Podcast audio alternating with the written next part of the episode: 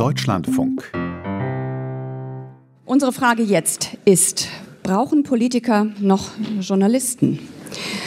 Ähm, das ist ein Tagesordnungspunkt, den wir haben und der ist, wie ich finde, nur auf den ersten Blick eine rhetorische Frage. Ich würde sagen, das kommt darauf an, das kommt auf den Politiker an und das kommt auch auf die Strategien der Politik an. Über die weiß die Historikerin und Kommunikationswissenschaftlerin Mai Dudin Bescheid. Sie arbeitet für die Agentur EPD, den evangelischen Pressedienst hier in Berlin und gibt uns jetzt quasi als Vorgeschmack auf das nächste Panel ein bisschen Denkstoff zu den Social-Media-Strategien der Politik. Frau Dudin, bitteschön.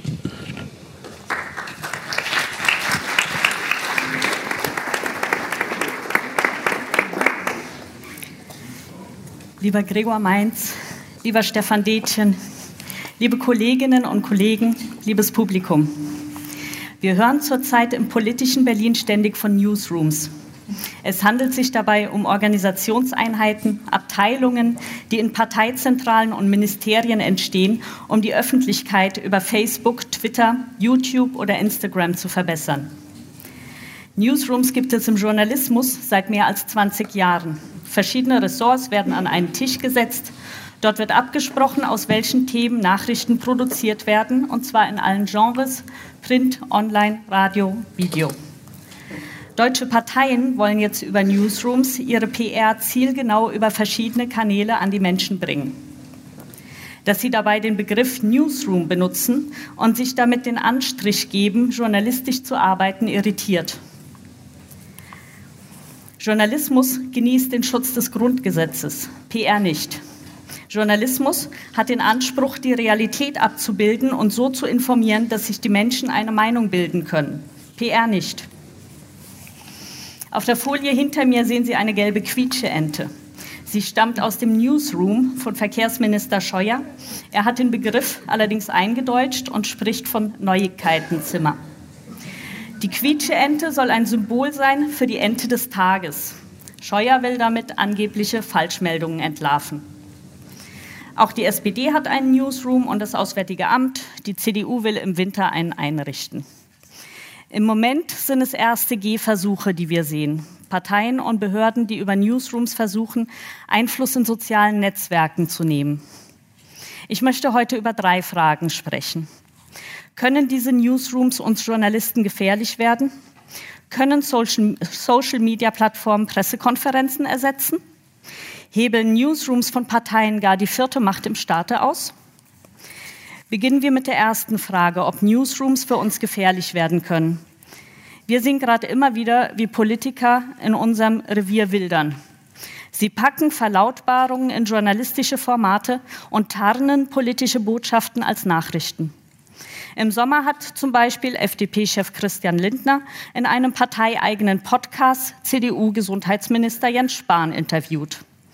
Und vor vier Wochen gab es auf dem YouTube-Kanal von CDU-CSU ein Interview mit Bundeskanzlerin Angela Merkel zur deutschen Einheit. Interviewer war Unionsfraktionschef Brinkhaus. Ich betrachte ja solche Veröffentlichungen erst einmal als Quellen. Dieses Gespräch hatte aber keinerlei Nachrichtenwert. Brinkhaus war eben nur Stichwortgeber und keiner, der kritisch nachfragt. Die Nachricht bei der ganzen Sache war ohnehin nicht der Inhalt, sondern das Format. Der Deutschlandfunk hat danach die Frage aufgeworfen, ob die CDU einen Testballon in den sozialen Medien steigen lässt. Vielleicht war es ein neuer Versuch, ob es klappt, uns bei der Kommunikation mit der Öffentlichkeit zu umgehen. Mit Videos dieser Art wird es wohl kaum gelingen, Journalisten überflüssig zu machen, aber die Tendenz muss uns Sorgen bereiten. Wir Journalisten stellen unbequeme Fragen, was unerlässlich ist in einer Demokratie. Im Spannungsverhältnis zwischen Politik und Medien entstehen wichtige gesellschaftliche Debatten. Politiker und Parteien sollten sich fragen, was es ihnen wert ist, kritischen Nachfragen aus dem Weg zu gehen. Der Kommunikationswissenschaftler Martin Emmer von der FU sagte mir im Interview, es sei ein Unterschied, ob die AfD diesen Weg geht oder die CDU. Denn populistischen Parteien gehe es um die Frontstellung gegen einen öffentlichen Konsens. Wenn aber demokratische Volksparteien sich aus dem gesellschaftlichen Diskurs zurückziehen und nur noch die eigenen Anhänger über eigene Kanäle bespielen, droht eine Polarisierung der Gesellschaft. Ich komme jetzt zur zweiten Frage, die ich eingangs gestellt habe. Können Social-Media-Plattformen Pressekonferenzen ersetzen? Dazu möchte ich von einem Fall erzählen, wo ein Politiker versucht hat, selbst Nachrichten zu produzieren, diesmal mit Erfolg. Dafür gehen wir anderthalb Jahre zurück. Mit meinen Kolleginnen habe ich Anfang 200, 2018 die Koalitionsverhandlungen zwischen CDU, CSU und SPD verfolgt. Davor war ja der Versuch einer Jamaika-Koalition aus Union, FDP und Grünen gescheitert. Es war also eine monatelange Hängepartie und alle waren gespannt drauf, wie es mit dem Land jetzt weitergeht. SPD-Generalsekretär Lars Klingbeil hatte einen WhatsApp-Verteiler mit aktuellen Informationen und wir meldeten uns an. Die Infos über den Messenger-Dienst waren in erster Linie für SPD-Anhänger bestimmt, die Klingbeil über den Stand der Koalitionsgespräche informierte. Am 7. Februar um 10.37 Uhr kam über Klingbeils Verteiler die entscheidende Nachricht in Form eines Selfies. Sie erinnern sich sicher, weil einige Tageszeitungen es sogar auf die Titelseite druckten. Zu sehen war die SPD-Führungsriege. Klingbeil schrieb dazu, müde aber zufrieden, der Vertrag steht. Das war eine der ersten offiziellen Meldungen über die Einigung auf den Koalitionsvertrag. 16.000 Leute, die im Verteiler angemeldet waren, haben also die Breaking News nicht von uns Journalisten bekommen, sondern von einem Politiker. Wir machten daraus eine Eilmeldung, übrigens die erste Eilmeldung bei der Nachrichtenagentur EPD, die die Quelle WhatsApp hatte. Die Geschichte zeigt aber auch unser aktuelles Problem. Die wichtigste Nachricht kommt über WhatsApp, dann Reaktionen über Twitter, auch einige Kurzanalysen. Braucht man da noch Pressekonferenzen? Anstatt selbst zu gewichten, greifen Online-Redaktionen dann auf, was trendet, und die Printprodukte tun es ihnen nach. Wir bestimmen das also oft gar nicht mal mehr selbst. Und natürlich trendete an dem Tag das SPD-Selfie. Wenn alles gleich online verfügbar ist, was bleibt dann eigentlich noch für uns zu tun? Wir Journalisten haben heute andere Aufgaben als vor 20 Jahren. Wir sind nicht mehr Gatekeeper, Schleusenwärter, die den Nachrichtenstrom kontrollieren. Heute rennen wir den sozialen Medien hinterher. Wenn wir unser Handwerk gewissenhaft ausüben, Quellen verifizieren, Fakten checken, die Nachricht einordnen, sind wir langsamer als Twitter oder Facebook. Aber genau dieses Handwerk ist unsere Stärke und es wird in Zeiten von Falschmeldungen und irreführender PR immer wichtiger. Wir recherchieren, welche Information stimmt und welche falsch ist. Wir hinterfragen die Dinge kritisch, bewerten sie. Wir rücken Nachrichten an ihren Platz, decken Missstände auf.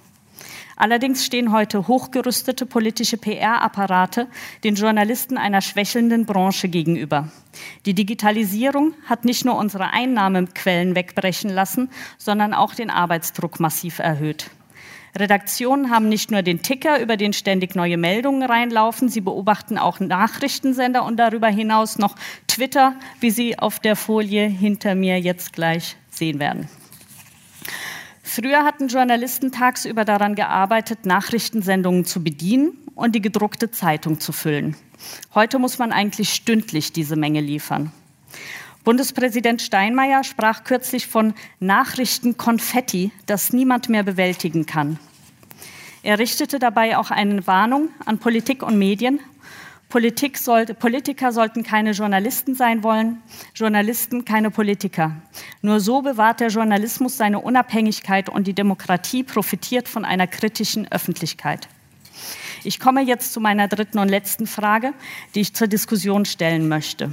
Hebeln Newsrooms von Politikern die vierte Macht im Staate aus? Wenn es Parteien und Behörden nur darum geht, ihre Öffentlichkeitsarbeit zu professionalisieren, spricht erstmal nichts dagegen, auch wenn sie das mit Hilfe gelernter Journalisten tun.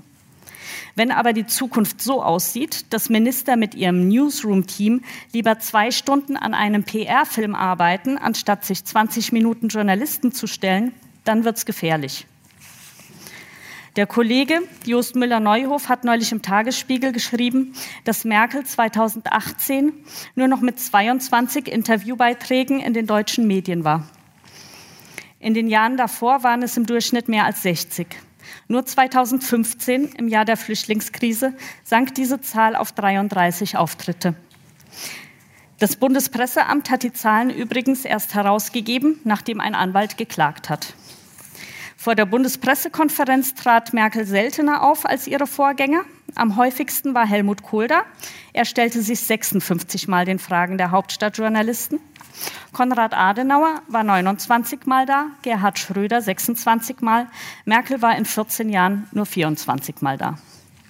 Und was macht Merkels Partei? CDU-Chefin Kramp-Karrenbauer hat vor einem halben Jahr eine regelrechte Kampfansage an die Medien gerichtet.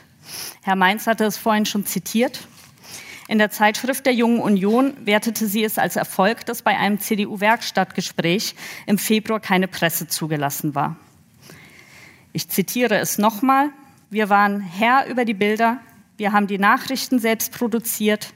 In diese Richtung wird es weitergehen. Das ist moderne politische Kommunikation.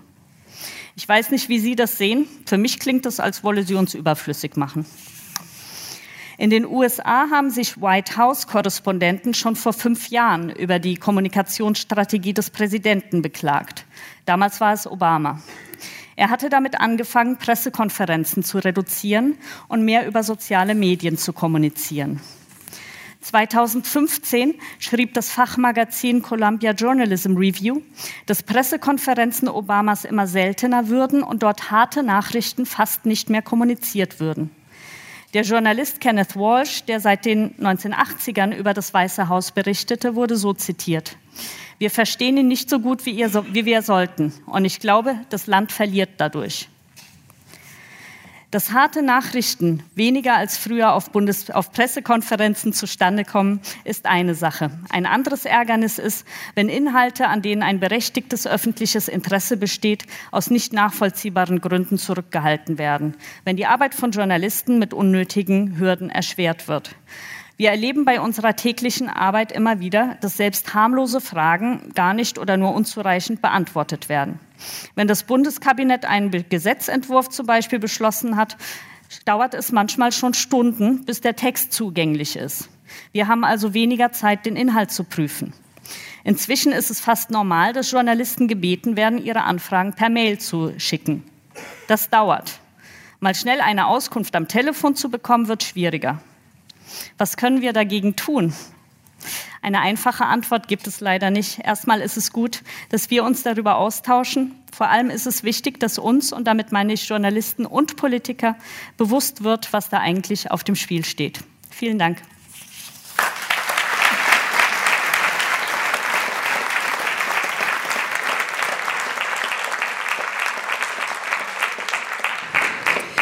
Danke, Maidudin. Ähm, das Deutschlandradio ist ja mit seinen drei Programmen bundesweit das einzige, das ausstrahlt im ganzen Land. Ähm, unsere Korrespondentinnen und Korrespondenten finden Sie in jedem Bundesland.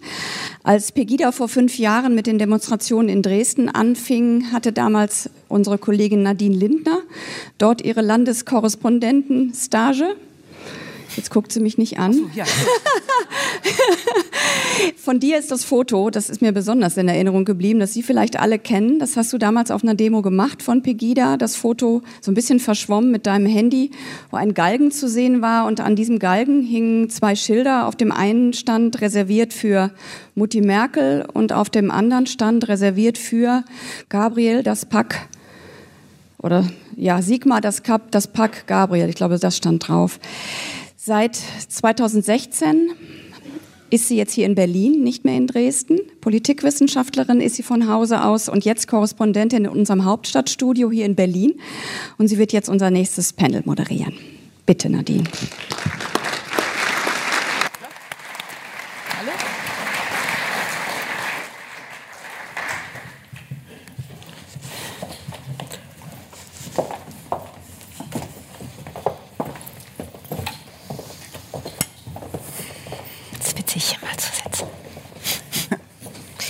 Ja, herzlich willkommen. Es ist tatsächlich auch für einige von uns äh, das erste Mal, dass wir die Möglichkeit haben, hier oben auf der Sprecherbank äh, Platz zu nehmen, was einige von uns auch sehr freut. Ich freue mich auch, dass Sie so zahlreich gekommen sind. Ich freue mich auf eine spannende Diskussion jetzt in der nächsten ja, guten Stunde. Wir werden ungefähr bis 12.15 Uhr ähm, diskutieren und es wird auch an Sie dann im äh, es wird dann auch an Sie vor 12.15 Uhr die Möglichkeit geben, auch Fragen zu stellen. Ähm, Ziel dieses Panels ist es, mal einen Blick auf die Praxis zu werfen. Es gab ja eben schon die Möglichkeit, das Thema aus einer akademischen Perspektive zu betrachten. Wir sitzen jetzt hier mit verschiedenen Praktikern von mehreren Parteien und wir werden auch einen journalistischen Blick auf die Frage werfen, brauchen Politiker noch Journalisten? Es sind äh, zwei Kolleginnen von mir da, die aus den klassischen Disziplinen des Hauptstadtjournalismus kommen. Das ist äh, TV und das ist Print. Ähm, es werden uns verschiedene Fragen jetzt beschäftigen. Äh, die erste ist, was genau tun Parteien eigentlich da den ganzen Tag in ihrer digitalen Kommunikation? Seien das jetzt Newsrooms oder hat man dafür andere Formate gewählt? Und welche Auswirkungen spüren Journalistinnen und äh, Journalisten? Und welche Rolle spielen dabei eigentlich die vielen kritischen Fragen, die so im Raum stehen? Da scheinen vielleicht oder es scheint, dass es einfache Angelegenheiten ist äh, oder einfache Angelegenheiten sind, aber es ist ja schon deutlich geworden, wie viel Konfliktstoff da drin steckt. Auf dem Panel sitzen direkt neben mir Mario Vogt, Hallo. ist zu uns gekommen von der CDU und in einer Dreifachfunktion unterwegs. Er ist gerade wiedergewählt worden, Ende Oktober als Landtagsabgeordneter in Thüringen für die CDU, dort auch stellvertretender Landesvorsitzender. Daneben sind Sie an der Quadriga Hochschule hier in Berlin als Professor für digitale Transformation und Politik tätig und drittens als Strategieberater für digitale Kampagnen, unter anderem im Bundestagswahlkampf 2017 und als Kampagnenchef für Manfred Weber dieses Jahr im Frühjahr, Ende Mai bei der Europawahl. Herr Vogt, herzlich willkommen. Guten Tag. Hallo.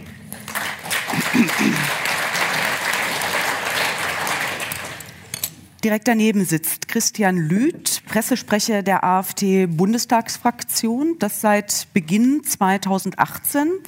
Sie kannten aber die Themen, äh, mit denen Sie sich dort beschäftigen, ganz gut, denn in den Jahren vorher, von 2013 bis 2017, waren Sie Pressesprecher der Partei der AfD. Ursprünglich kommen Sie eigentlich aus der FDP-Bundestagsfraktion, dort ab 1999 tätig und von 2012 bis 2013 dann als Referent in der Pressestelle. Hallo. Hallo, guten Tag.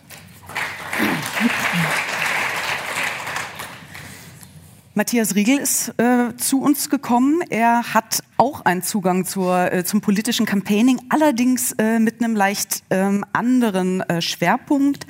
Äh, Sie bringen viel Erfahrung von der Agenturseite mit. Äh, da steht unter anderem zum Goldenen Hirschen, da steht ziemlich beste Antworten und da steht vor allem aber auch Wigwam, die Agentur Wigwam, für die Sie tätig sind und Sie haben uns äh, in der Vorstellung geschrieben, das fand ich ganz nett, äh, dass Sie betreutes Wahlkämpfen für die Grünen vor allen Dingen äh, machen. Das heißt auf Landes- und auf Bundesebene.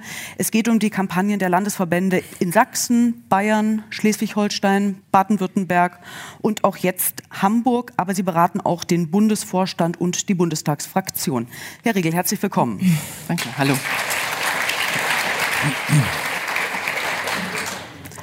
Ja, brauchen Politiker noch Journalisten. Die Öffentlichkeitsarbeit der Parteien, die hat natürlich auch einen Adressaten. Äh, und diese Adressaten sind zum größten Teil die Journalisten, auch Hauptstadtjournalisten.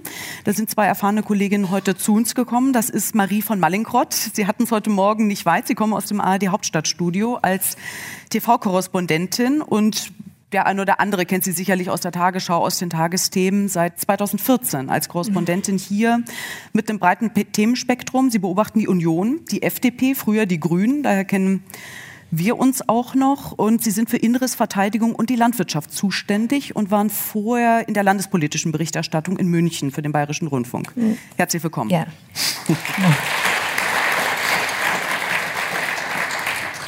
Ja, Sabine Amorde ist bei uns von der Taz. Sie kümmern sich dort um die Innenpolitik als Korrespondentin.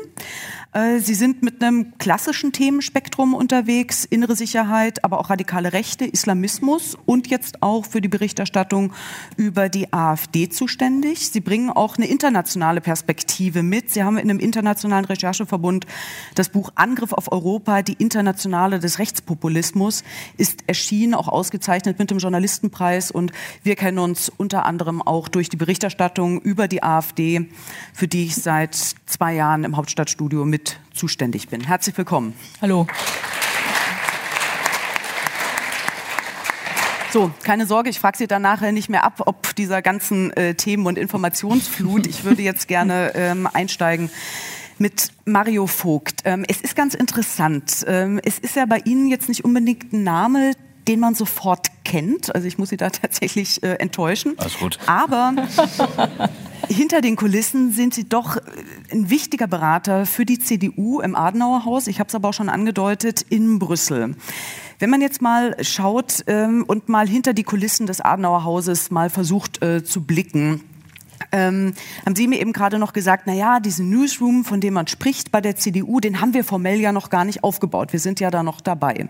Äh, erzählen Sie uns doch mal so ein bisschen, was genau haben Sie denn da eigentlich vor und mit wie vielen Menschen werden Sie dort arbeiten und was sind die Produkte, die Sie dann am Ende produzieren wollen? Ich will die Hauptfrage gleich äh, vorneweg ähm, äh, beantworten, bevor Sie, ähm, damit ich mich bei Ihnen besser bekannt mache. Ähm, alles gut. Ähm, ich glaube, Journalisten braucht es, äh, auch für den Politiker und für die Parteien. Trotzdem ist es so, dass die Erfordernisse, die äh, den Parteien heutzutage unterliegen, ich glaube, mindestens genauso herausfordernd sind wie für Journalisten auch. Weil natürlich der Druck, die Geschwindigkeit, wie man Inhalte kommuniziert, einfach gewachsen ist. Wissen Sie, früher so eine Partei, äh, da hat man über unterschiedliche Ebenen erstmal einen Beschluss irgendwo in einem Vorstand gefasst, dann hat man das hoch und runter in der Partei diskutiert, hat es dann irgendwann publiziert. Gibt es heutzutage alles nicht mehr. Wissen Sie, die sitzen in der Vorstandssitzung, da kommt die WhatsApp an irgendeinen der Journalisten, die hier vorne sitzen äh, und wird informiert. Die freuen sich auch, weil die dann das dann gleich twittern. So und äh, gleichzeitig gibt es dann welche, die laufen aus der Vorstandssitzung raus und twittern ihre Interpretation. So und unter diesem, sag ich mal, politischen Kommunikationssetting müssen Parteien, müssen Politiker agieren. Und das bedeutet, äh, dass man sich halt die Frage stellen muss, wie äh, baut man in gewisser Weise eine Kommunikation auf, die zumindest zwei Dinge beinhaltet. Erstens, dass ich innerhalb meiner Organisation eine gewisse Form von Informationsweitergabe sicherstelle. Das ist ein wichtiges Kriterium, das hat mir in dem Vortrag äh, ein bisschen gefehlt. Also ich meine eigene Organisation hinter die politischen Ziele versammle, die ich eigentlich versuche durchzusetzen. Und dann gibt es einen zweiten Punkt, der ist logisch, dass ich natürlich ähm, mittlerweile die äh, Erwartungen, die da draußen existieren, nämlich äh, ordentliche Kommunikationsprodukte anzubieten, auch erfülle. So, und das heißt dann für einen Newsroom, dass ich ein Management nach innen und nach außen mache, dass ich mir überlege, auf welchem Kanal ich welche Botschaften aussende. Das bedeutet, bin ich da jetzt eher äh, auch äh, in bildhafter Kommunikation unterwegs? oder ist es halt mal ein Text? Also ich glaube, dass es einfach eine viel komplexere Herausforderung ist. Und sorry, ich meine, die Zeitung ist halt nicht mehr das Morgengebet äh, des politisch interessierten Bürgers, sondern es ist halt mittlerweile eine sehr komplexe Angelegenheit. Und wenn bei den 18- bis 24-Jährigen äh, die Hauptnachrichtenquelle zu über 70 Prozent das Internet ist, dann kann ich Ihnen sagen, wir müssen halt mittlerweile klarstellen, wir leben in einer Gesellschaft, die sich verändert und Parteien müssen, wenn sie für alle gesellschaftliche Gruppen äh, ansprechbar sein wollen, letztlich dem auch gerecht werden. Mhm. Äh, sie haben Sie jetzt äh, relativ geschickt äh, meine Frage umschifft, indem Sie sehr allgemein geantwortet haben. Ich würde dann trotzdem äh, noch mal zurückkommen. Sie haben eben bemängelt, dass man zu wenig über Strukturen spricht. Deswegen wäre es ja gut, das jetzt noch mal zu tun. Diese Struktur, die Sie aufbauen, wie viele Personen werden dort arbeiten und was genau werden Sie dort tun? Weil in puncto digitale Kommunikation tritt man der CDU vielleicht auch nicht so nah, wenn man sagt, es war jetzt kein wahnsinnig erfolgreiches Jahr 2019. Hm, ja. Ist Rezo im Raum oder nein? ähm, ja, aber darin sehen Sie, wer war das? Das ist ein Influencer. Ja, ich meine, das war kein Journalist. Ja, ja aber das so, war jetzt auch nicht um, das Einzige. Nein, nein, nein. Also ich glaube, der erfolgreichste Tweet der letzten Woche kam zumindest vom CDU-Generalsekretär, wenn ich mir das anschaue, zumindest was die Reichweite angeht. Also insofern glaube ich, ähm, hat sich mit seiner Partei beschäftigt. Ähm, also insofern äh, kann ich schon sagen, ich glaube, da gibt es einfach Veränderungen, die muss man wahrnehmen. Wie viele Leute das jetzt am Ende sind, das kann ich Ihnen sagen, ist noch nicht mal äh, ententschieden, weil was sehen Sie alles rein? Geht es um die Frage, sind es im engeren Sinne nur die Presseleute? Sind es diejenigen, die es jetzt eh schon gibt, die vielleicht Videos schneiden? Sind es diejenigen, die im Monitoring die politische Lage jeden Tag zusammenfassen? Im Prinzip geht es doch um Folgendes. Es geht darum, äh, wir reden immer neudeutsch von agilen Organisationen. Man will innerhalb der CDU auch eine Form finden, äh, wie man Kommunikation nach innen sauber be bereitet. Und am Ende werden das, glaube ich, nicht mehr als 15 Leute sein. Ja, nicht mehr als 15. Gut, das kann man sich mal aufschreiben als Zahl. Und dann auch später war eine konkret gestellte Frage. Ich habe versucht, so konkret wie möglich zu antworten. Ich hoffe, es war okay für Sie. Ich hätte noch eine andere konkrete Frage, die nämlich äh, Maidudin eben aufgeworfen hat, über Produkte, die es ja tatsächlich auch schon gibt äh, von Seiten der CDU, die jetzt zwar eher die Fraktionsseite betreffen, aber es sind ja Dinge, die schon passieren. Dieses Brinkhaus-Merkel-Video steht jetzt äh, zur Frage, ob das ein Testballon war. Herr Vogt, Sie kennen sich ja mit digitaler Kommunikation gut aus. Was genau hat man mit sowas vor? Ist das ein Testballon? Wenn ja, war er erfolgreich aus Ihrer Sicht? Ja, Sie haben das selber die Reichweite gesehen, das haben 5000 Leute gesehen. Also haut das jetzt jemanden vom Hocker? Ich glaube, das gefährdet jetzt kein Businessmodell eines Journalisten. Ähm, aber Sie müssen, also ich, ich will jetzt mal den Ball zurückspielen, weil ich will nicht nur, äh, also ich muss Ihnen erklären, ich glaube, dass Ihr Businessmodell als Journalisten massiv unter Attacke ist. Ja, das wissen Sie selber. So, und dasselbe Businessmodell ist auch uns unter Attacke. Ich meine, wenn Sie sich überlegen, 70 Prozent Ihrer Zeitungsanzeigen äh, sind von 2003 bis heute eingebrochen eine Zeitung zu produzieren. Ich, in meinem Wahlkreis überlegt ernsthafterweise die Zeitungsgruppe, äh, die, das äh, gedruckte Format abzuschaffen, weil es, es nicht mehr bezahlbar ist. Wo genau ist Ihr Wahlkreis? Äh, um Jena drumherum. Äh, so, und das finde ich offen gestanden schwierig. Und dann stellen Sie mir als Politiker die Frage, ist, äh, muss ich mir nicht irgendwie Ersatzwege suchen, um mit dem Bürger zu kommunizieren? Ja klar, muss ich. So, aber ich bin trotzdem äh, ein großer Verfechter von Qualitätsjournalismus, weil was uns in der heutigen Zeit fehlt, und das führt eher zur Polarisierung, ist, dass es Menschen gibt, die akzeptiert werden als jemand, der ordnet, der deutet, der einsortiert. Und dafür sind Journalisten auf Dauer elementar wichtig. Das Problem ist nur, Sie haben für sich selber noch nicht die Antwort äh, gefunden, auf welchem Kanal Sie zukünftig kommunizieren. Wissen Sie? Also ich meine, äh, ich könnte jetzt Statistiken hoch und runter beten, aber der entscheidende Punkt ist, Donald Trump hat äh, 66 Millionen Follower bei Twitter. Das ist sein Kanal. Der braucht keinen Journalisten mehr.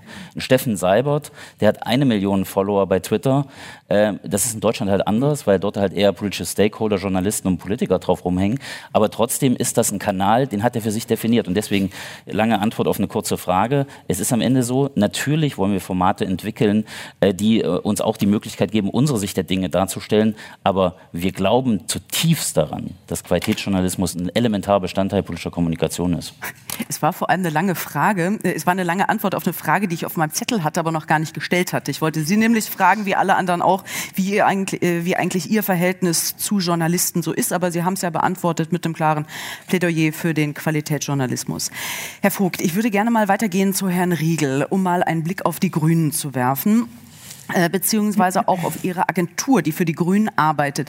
Herr Riegel, äh, äh, ziehen Sie es uns doch mal bitte ein bisschen auseinander. Wie genau funktioniert dieses Zusammenspiel zwischen Ihrer Agentur und der Parteizentrale der Grünen? Wie eng sind dort die Bande und wie laufen dort die Abstimmungen? Wie läuft dort das Tagesgeschäft? Ähm, das ist immer eine Frage des Auftrages, ehrlich gesagt. Also wenn ich einen, äh, einen Landtagswahlkampf habe, von den Grünen, dann reden wir über ein Budget, über das wir eigentlich nicht reden. Also eigentlich über gar kein Budget. Oder über zumindest eine, ähm, ähm ein Zwanzigstel von dem, über das andere Parteien reden. Also zum Beispiel die CDU vielleicht. Zum Beispiel die CDU. Wir reden also, auch nicht über Budgets. Ne? Ja, interessant. Ähm, oder nehme ich den Bundestagswahlkampf 2017, dann muss man sich das ungefähr so vorstellen, dass es ein im Vergleich zu den anderen Parteien ungefähr ein Sechstel oder ein Siebtel des Budgets ist, was da zur Verfügung steht und dadurch natürlich auch bestimmt wird. Also wenn die Grünen Budgets ausrechnen, das muss man auch noch dazu sagen, dann ist bei denen immer schon Personalkosten und äh, Büromiete und sowas, das rechnen die auch mit ein in die Budgets, damit die Zahl hoch ist im Vergleich zu den anderen. Das ist dann nicht das, was man wirklich als Mediaetat am Ende sieht. Also eine Agentur von außen ähm, ist erstmal, oder wie ich als Berater von außen, ist erstmal als, ähm, als Spiegel da, als Reflexion da. Ähm, natürlich auch letztendlich, um eine Kampagne zu entwickeln, natürlich auch, um dann der Social Media Abteilung oder der ähm, Öffentlichkeitsarbeitsabteilung bei den Grünen jetzt zum Beispiel auf Bundesebene dann direkt zuzuarbeiten, also jetzt nicht Tweets zu schreiben oder Postings zu machen, aber schon, wir saßen dann mit in der äh, Zentrale ähm, am Platz vor dem neuen Tor, die letzten, also mehrere Monate. Es gab jeden Morgen eine Art ähm, Auftaktrunde, erst politischer Natur, dann mit allen äh, Mitarbeiterinnen äh, zusammen, um dann sozusagen die Botschaft des Tages, aber auch die Aktivitäten und auch wo die Spitzenkandidaten unterwegs sind, das dann zu besprechen und dann auch zu schauen, was ist heute wichtig, was müssen wir heute bespielen. Und da ist die Agentur nicht ausführender Arm, sondern ähm, sozusagen dabei, beratend, aktiv. Da geht es vor allem auch darum, das, das richtige Wording zu finden ähm, und auch abzuschätzen oder auch den Spiegel nochmal kritisch darauf zu halten, ob das jetzt gerade die richtige Tonalität ist oder ob das zu lang, also zur langen Strategieplanung sozusagen passt. Mhm. Äh, da würde ich gerne direkt mal einhaken, weil das ist ja eine zentrale Frage, der, äh, die bei diesem Thema Newsroom, digitale Kommunikation ja quasi immer getroffen werden muss, nämlich wer setzt eigentlich die Zuspitzung, wer setzt den Spin, wer setzt die Erzählung? Herr Riegel, wie, wie funktioniert das dort? Ähm, also das ist ja schon mal, das ja auch da ist es ja total unterschiedlich, ob ich zum Beispiel in einem, in einem Landesverband unterwegs bin. Was ist denn da eine, die, also da ist ja die Aufmerksamkeit von außen gar nicht so groß, dass ich jetzt wirklich von einer, Zusp also von einer politischen Zuspitzung reden könnte, sagen wir es jetzt mal so. Jetzt habe ich dann Ausnahmen wie in Bayern, wo eine Katharina Schulze einfach auch einen, ähm, durch ihre Person, durch ihr Auftreten, durch ihre Art ähm, ein anderes Publikum und auch ein eigenes erreicht und auch ein bundesweites erreicht, dann muss ich da ich kann, ne, oder mein Ansatz ist, deswegen nenne ich es auch betreutes Wahlkämpfen, in allererster Linie muss ich doch dafür da sein, dass das funktioniert. Die, die Spitzenkandidaten sind doch am Ende, die müssen ihren Kopf hinhalten, das ist wie beim Fußballtrainer. Und die muss ich doch, den muss ich doch den größtmöglichen Freiraum schaffen, dass sie agieren können und dass es auch in ihre Richtung, in ihre Richtung kommuniziert wird. Die können das entweder stärker, das merke, ich auf Bundesebene, äh, Cem Özdemir hat eine sehr klare Idee davon, was die Tonalität eines Wahlkampfes ist. Gleichzeitig bin ich immer derjenige, der sagt, ja, ich komme immer von hinten, als Wahlkampfplaner richtet man immer von hinten, also immer vom Tag X. Es gibt keine zweite Kommunikationsdisziplin, die man von hinten denken kann. Also man muss immer von dem Wahltag ausgehen und ich frage immer als allererstes, welchen Wahlkampf werden wir geführt haben? Um dann herauszufinden, was habe ich eigentlich für eine Tonalität, was, und dann frage ich sozusagen daily, im Daily Business, passt das denn jetzt dazu? Passt diese Reaktion auf dieses Event oder auf diese, diesen Angriff von rechts oder auf diesen Seitenhieb, muss ich, das, muss ich darauf reagieren oder nicht? Und das ist, mm, das mag vielleicht auch daran liegen, dass wir als Agentur äh, als Genossenschaft organisiert sind und dadurch basisdemokratisch agieren und die Grünen an sich auch basisdemokratisch agieren, dass das sozusagen keine Einzelperson ist, die da ein Drill setzt, sondern dass er in einem gemeinschaftlichen Diskurs entsteht. Sind Sie dann schnell genug? Gemeinschaftlicher Diskurs, Basisdemokratie? Ja, das werden wir immer gefragt. Das ist ja. Ähm, ähm, es ist naheliegend. Also nein, aber in dem, in, wir haben gerade über agiles Management gesprochen. Ähm, wenn ich über Leadership spreche, dann weiß ich, dass ähm, Leadership is Action, not Position. Also ich kann nicht darauf warten, bis irgendjemand eine Entscheidung trifft, mhm. sondern die Entscheidung wird immer von der höchsten situativen Kompetenz getroffen. Herr Riegel, ich würde gerne mit Ihnen nochmal auf dieses Thema Newsrooms äh, zurückkommen. Wir haben gerade von Mario Vogt schon gehört, die CDU baut das auf mit weniger als 15 Personen dann sehr wahrscheinlich äh, am Ende. Äh, die Grünen haben ja schon verkündet ähm, oder haben äh, mitgeteilt, dass sie kein Newsroom in ihrer Parteizentrale haben wollen. Ähm, ich habe mich gefragt, ähm, ob das vielleicht ehrenvolle Motive sind, die dabei stehen, weil es wurde genannt, dass man quasi mit diesem Begriff dann äh, äh, die Fronten nicht verwischen will, äh, sich quasi nicht anmaßen will oder so tun will, als würde man journalistisch arbeiten. Ich habe mich aber gefragt, ist das am Ende nicht ein bisschen naiv, also auf so eine Technologie zu verzichten, die auch eine Machtressource ist, auf kommunikative Waffengleichheit zu verzichten? Also ehrlich gesagt finde ich es naiv, wenn man Journalismus als Businessmodell bezeichnet. Entschuldigung. Ähm, wir haben vorhin gehört, das ist, wir können nicht von einer, also die Parteien können nicht die vierte Macht im Staate ersetzen. Das sollten sie auf keinen Fall tun. Ich finde auch nicht, dass man, ich finde die Frage, wenn ich das sagen darf, auch völlig falsch gestellt. Also wir können auch nicht fragen, brauchen PolitikerInnen Journalistinnen? Also erstens, es geht ja nicht um Politikerinnen, sondern es geht um Demokratie. Und die braucht auf jeden Fall Journalismus, weil sie ein elementarer Bestandteil und ein Grundwert und eine Haltung voraussetzt. So. Und dann kann ich ja nicht auch einfach nur den Satz beenden mit Journalistinnen, sondern welche brauche ich denn? Ich brauche doch kritische, ich brauche doch reflektierende, ich brauche doch differenzierte Berichterstattung, damit ich mir eine Meinung machen kann. Ob das jetzt schnell oder langsam oder auf Dauer, ist doch total egal. Ähm, Herr Riegel, aber noch, noch mal eine Frage. Ja, danke schön. Äh, noch mal eine Frage. Wir haben ja eben äh, gelernt, dass es bei diesem Newsroom-Konzept ja auch um diese ja. Zusammenführung also und auch bei, bei Frau Dudin äh, ja. um diese Zusammenführung geht, des, des Monitorings, äh, des Ausspielens einer Botschaft über verschiedene Wege. Ähm, verzichten die Grünen auch auf diese Art zu arbeiten oder verzichten sie schlicht und ergreifend nur auf den Begriff? Also nur, ich habe mir gerade aufgeschrieben, nur weil das so gemacht wird von anderen oder weil Leute rausgehen und ihre Sachen aus ihrer eigenen Position wird, dann heißt das noch lange nicht, dass ich das hinnehmen muss und gut finden muss. Und auch nicht, dass das ein System ist, was ich unterstützen sollte. Ich finde nicht, dass die Notwendigkeit von agilem Management dazu führen sollte, Newsroom, also es rechtfertigt kein Newsroom für mich. Ähm, wenn ich wirklich so, wie wir es jetzt vorhin gehört haben, oder auch wie wir das alle wissen, ich finde die Frage zum Beispiel falsch, wo ist Frau Dudin, ist nicht, ob, eine Presse, ob, ein, ob das Social Media Pressekonferenzen ersetzt. Es ist bereits so. Diese Frage stellt sich für mich nicht. Es ist bereits so. Das heißt, wir müssen mit anderen um, also wir müssen mit anderen Situationen ausgehen. Und ich ähm, nochmal, die Grünen werden keinen Newsroom einrichten. Und ich finde es auch falsch, nur weil es ein, nur weil es, weil man das jetzt so nennt oder weil man jetzt die Dinge zusammenführt äh, und deswegen ein gutes Framing dafür braucht. Ähm, eine gute Story entsteht nicht dadurch, indem ich äh, organisationell dahinter ähm, versuche, eine parallele Medienwelt aufzubauen. Mhm. Das ist, kann nicht die Antwort sein aus meiner Sicht. Ähm, und ich glaube auch nicht, wenn man einen guten und richtigen Inhalt hat, dass man eine parallele Medienwelt dafür braucht. Mhm. Herr Riegel, noch eine letzte Frage. Ihr Verhältnis zum Journalismus, ha. zu Journalisten? Ich bin ja keiner. Ich bin weder Politiker noch Journalist. Ich bin auch in keinerlei Form dafür ausgebildet. Ähm, ich brauche, ich lese sehr viel. Das ist eigentlich mein Job, glaube ich. Ähm, mein Verhältnis konkret, also ich mache so Hintergrundgespräche und so, aber ähm, ist das eine Beziehung? Nee, ist keine Beziehung. Ich brauche das, ich brauche sozusagen diese kritische Berichterstattung, um mich selbst zu hinterfragen und um täglich meinen Job, nämlich die Hinterfra also das Betreuen oder die das hinterfragen, auch um durchsetzen zu können. Ja, herzlichen Dank, Herr Riedel. Herr Lüth.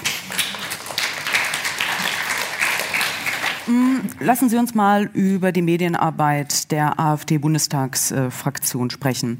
Es hatte, es war ganz interessant zu sehen, letztes Jahr im April hat Alice Weidel ein Interview gegeben, wo sie angekündigt hat, dass ein Newsroom entstehen soll, der dazu führen soll, so war auch die Zielstellung formuliert, die Menschen am Ende AfD und nicht mehr ARD gucken.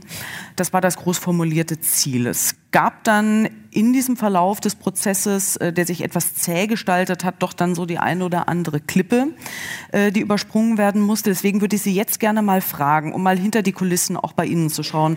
Was machen Sie da eigentlich den ganzen Tag? Ähm, welche Produkte erstellen Sie dort? Ja, was machen wir da eigentlich den ganzen Tag? Also ich würde gerne noch mal äh, zwei Schritte zurückgehen. Sie können ja ein, äh, ein Konzept Newsroom nennen, wie Sie wollen.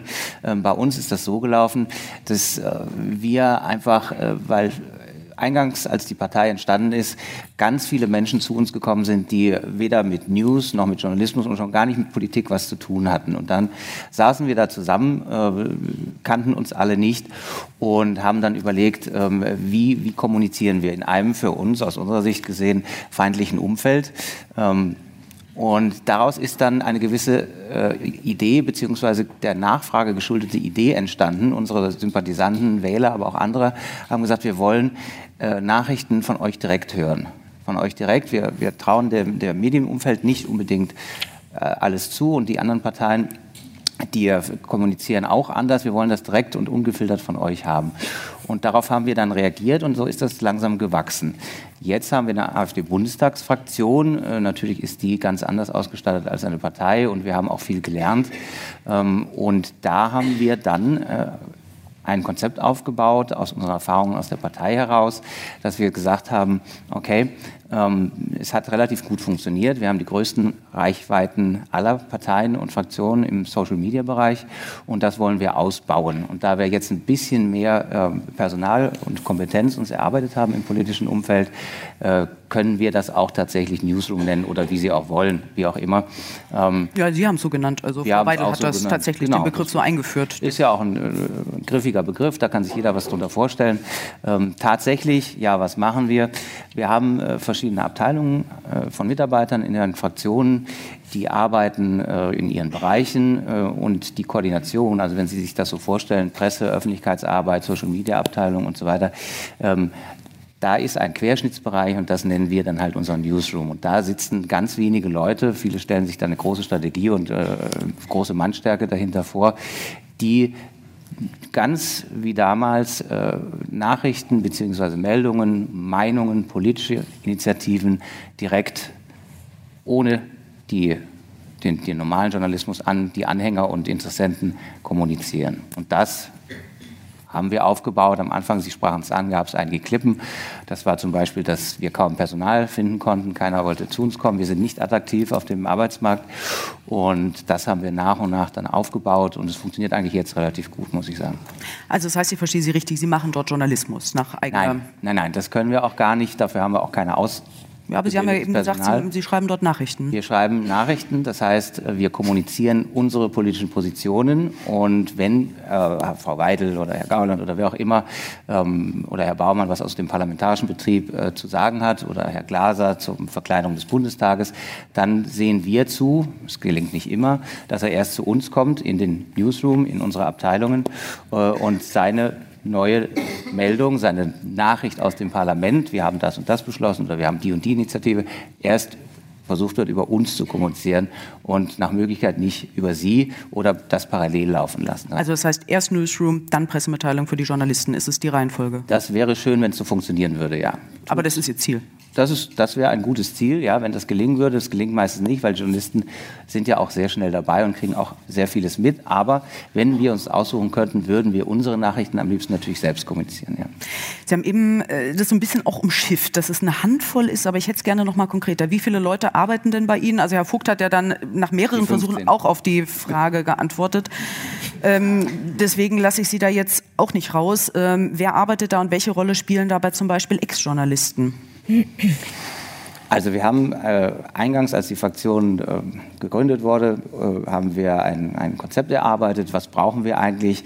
Da haben wir ziemlich hochgegriffen. Da kursierten mal in den Medien 24-7 und so weiter. Das können wir nicht leisten, wollen wir auch gar nicht und ich denke, das dürfen wir auch gar nicht.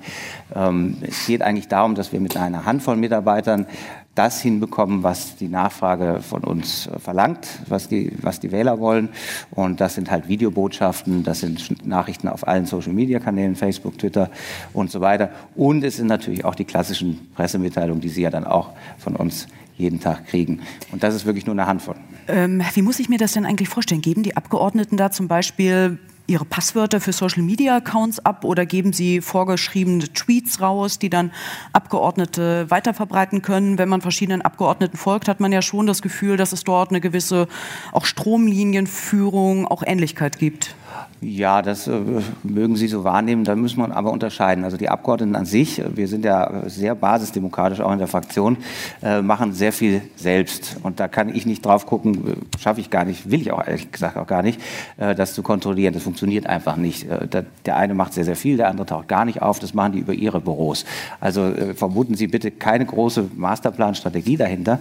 Was wir machen, wir bieten einfach unseren Abgeordneten an, wenn ihr eine Meldung habt, kommt doch erstmal zu uns, lasst euch mal ein bisschen beraten, äh, ist die Meldung überhaupt interessant oder, oder nicht. Und dann äh, überlegen wir, wie wir das kommunizieren. Durch ein kleines Video, durch einen kleinen Tweet, äh, durch eine Pressemitteilung. Vielleicht äh, gehen wir auch an einen richtigen Journalisten ran und sagen, interessiert euch das, wollen wir mal Exklusivmeldungen mit euch machen. Also die ganze klassische breite Palette bedienen wir, aber auch nur, wenn die Abgeordneten tatsächlich zu uns kommen. Es gibt auch viele, das wissen Sie selber, äh, die sagen, nee, äh, das ist alles viel zu strukturiert, ich mache das mal selber und ähm, dann hauen die ihre Meldung raus und wir können es nicht kontrollieren. Hm, also das Abgeordnete selber twittern. Ja, ja, klar. Also das machen die alle selber. Da können wir auch gar nichts kontrollieren mhm. und das ist auch nicht erwünscht. Jetzt nochmal eine, eine Frage zum Handwerklichen. Wer setzt da den Spin? Das habe ich eben Herrn Riegel schon gefragt. Äh, Herr Lüth, sind Sie das als Pressesprecher oder ist da zum Beispiel Getz Frömming aktiver, der als parlamentarischer Geschäftsführer jetzt von Jürgen Braun diese Aufgabe übernommen hat oder sind es andere? Wer das setzt ist, da den Ton? Ja, das ist unterschiedlich. Also wie gesagt, da nochmal zurückkehren. Wenn die Abgeordneten zu uns in die Presse oder in den Newsroom kommen, dann bemühen wir uns als Mitarbeiter, als, als Berater, ähm, ein bisschen zu überlegen, äh, was kann man aus dieser Meldung machen. Ich würde gar nicht von Spin reden. Das funktioniert bei uns eigentlich nicht. Ich würde da eher von einer gewissen äh, Schwarmintelligenz sprechen, dass bestimmte Themen automatisch bei uns bestimmte Reflexe auslösen. Das kennen Sie auch. Aber dass wir da einen Mastermind hinter hätten und ich sowieso schon gar nicht, äh, der dann sagt, so, das ist jetzt das strategische Thema, das wir äh, über Wochen bedienen müssen. Soweit sind wir noch nicht. Bestrebungen gibt es jetzt. Sie hatten Götz Frömming angesprochen. Ähm, der hat jetzt viele gute neue Ideen eingebracht. Wir haben auch Herrn Hartwig aus dem Fraktionsvorstand, der jetzt für Strategien neuerlich zuständig ist. Und das geht dann schon in die Richtung, die Sie angedeutet hatten, dass wir sagen, äh, Thema Klimaschutz ist interessant für uns. Das bedienen wir jetzt mal zwei Monate. Da haben wir ein tatsächliches Alleinstellungsmerkmal. Ähm, mögen Sie glauben oder nicht. Ja, Sie können es nicht sehen. Herr Riegel hat es äh, neben Ihnen quasi Sie verdrehen die Augen, Herr Riegel. Wenn Sie das Aber jetzt noch mal, äh, lassen Sie uns noch mal kurz beim Thema bleiben. Es sind nämlich ein paar Fragen an Herrn Lüth hier tatsächlich noch auf dem Zettel. Ja, gerne.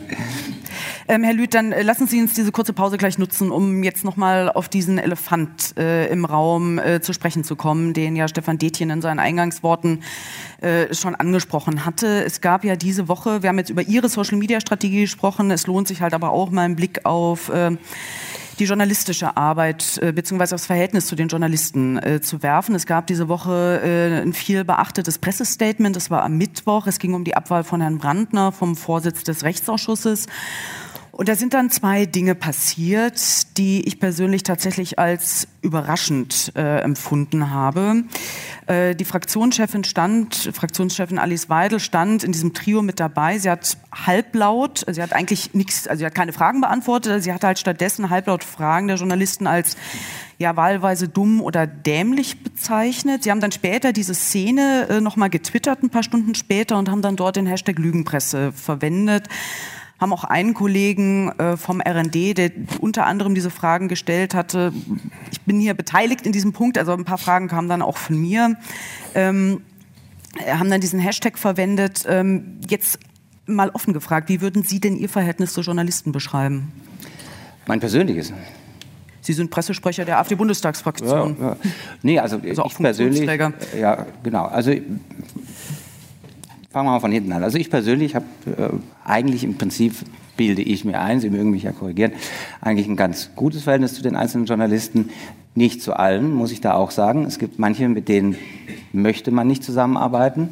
Sie kommen mir gleich mit einer schwarzen Liste von Herrn Kupala wahrscheinlich, aber es ist einfach auch so, ähm, man muss ja auch die verschiedenen Arbeitsebenen trennen.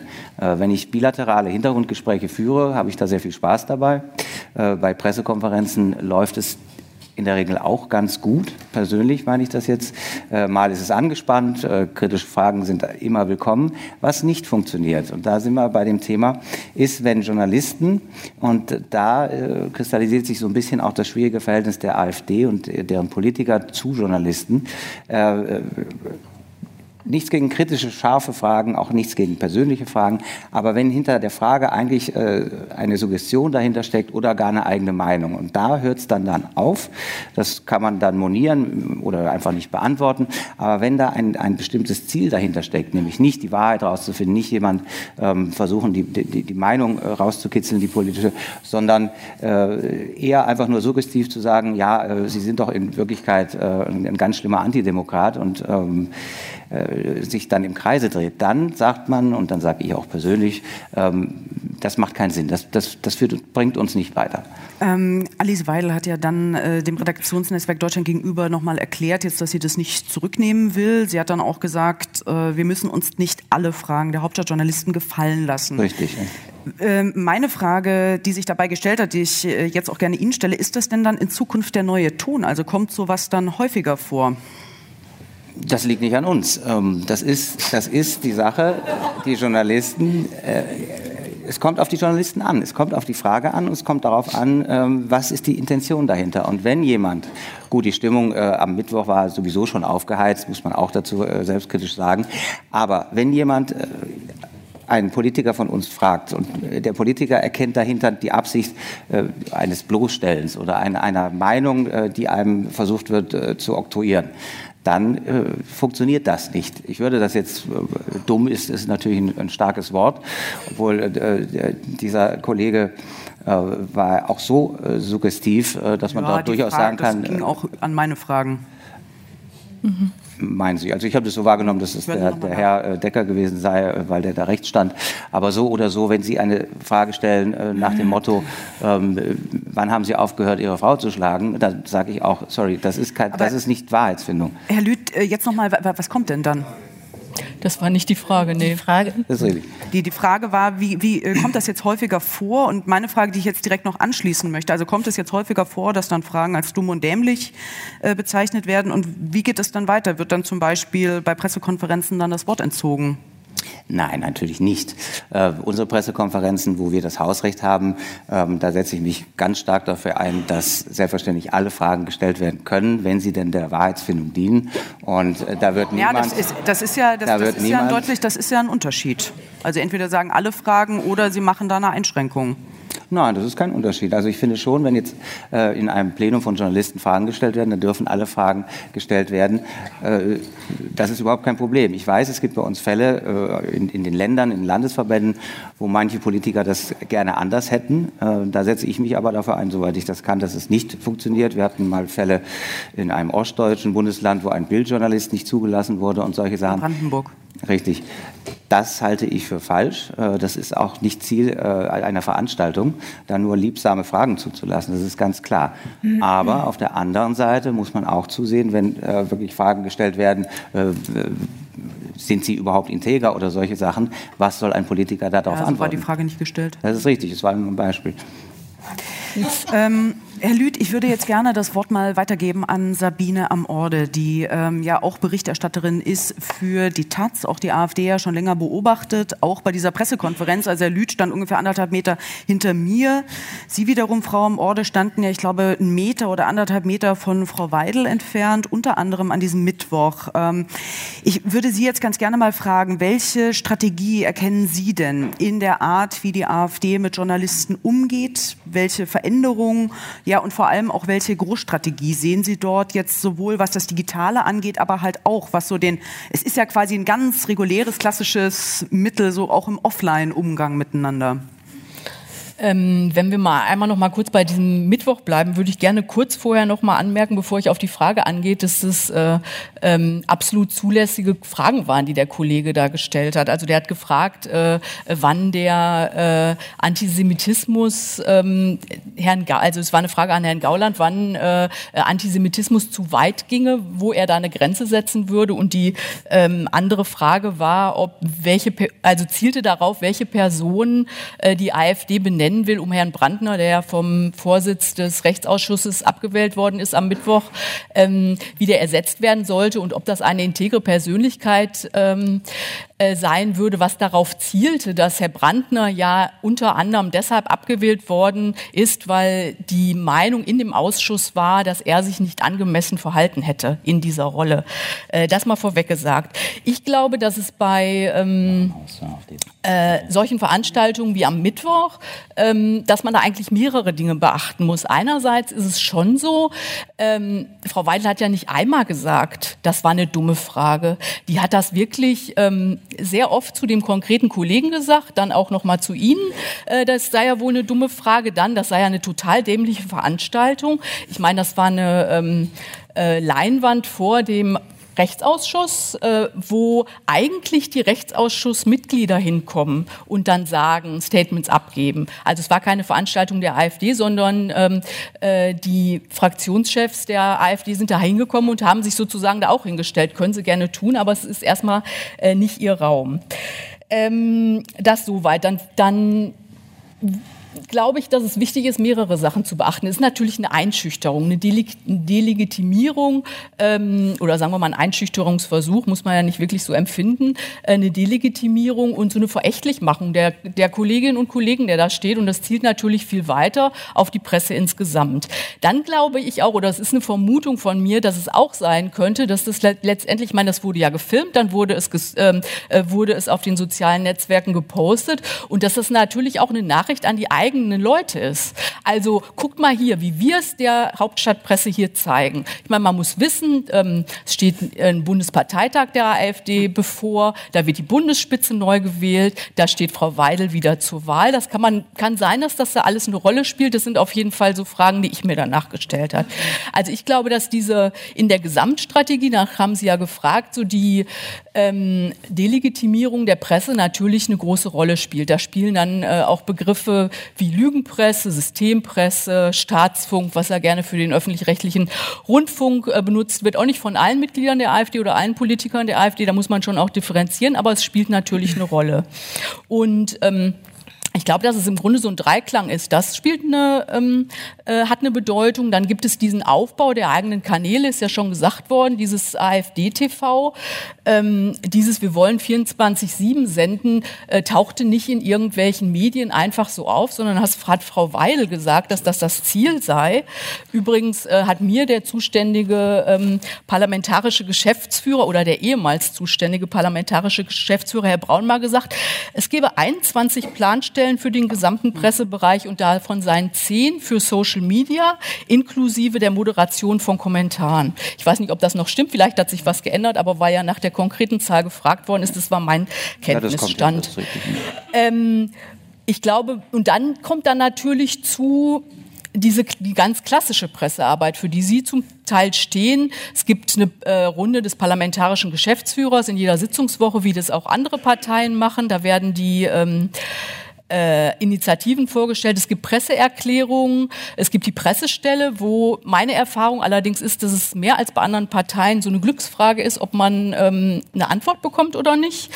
Ähm, und dann aber auch probiert die AfD natürlich auch ihre ähm, Leute in den klassischen Medien unterzubringen, weil sie auch wissen, dass sie über Social Media eigentlich nur die eigene Blase, sag ich mal, ähm, erreichen, aber dass es natürlich echt viel wert ist, wenn man ähm, äh, Frau Weil in ein Tagesthemeninterview platziert oder Herr Gauland einen Namensbeitrag in der FAZ äh, hat. Also ich glaube, das ist so eine vielfältige Strategie und man muss das irgendwie alles zusammenbringen. Aber die äh, Delegitimierung oder Diskreditierung von, ähm, von, der, von der Presse, also von uns Journalisten und Journalistinnen, spielt dabei schon auch eine Rolle. Mhm.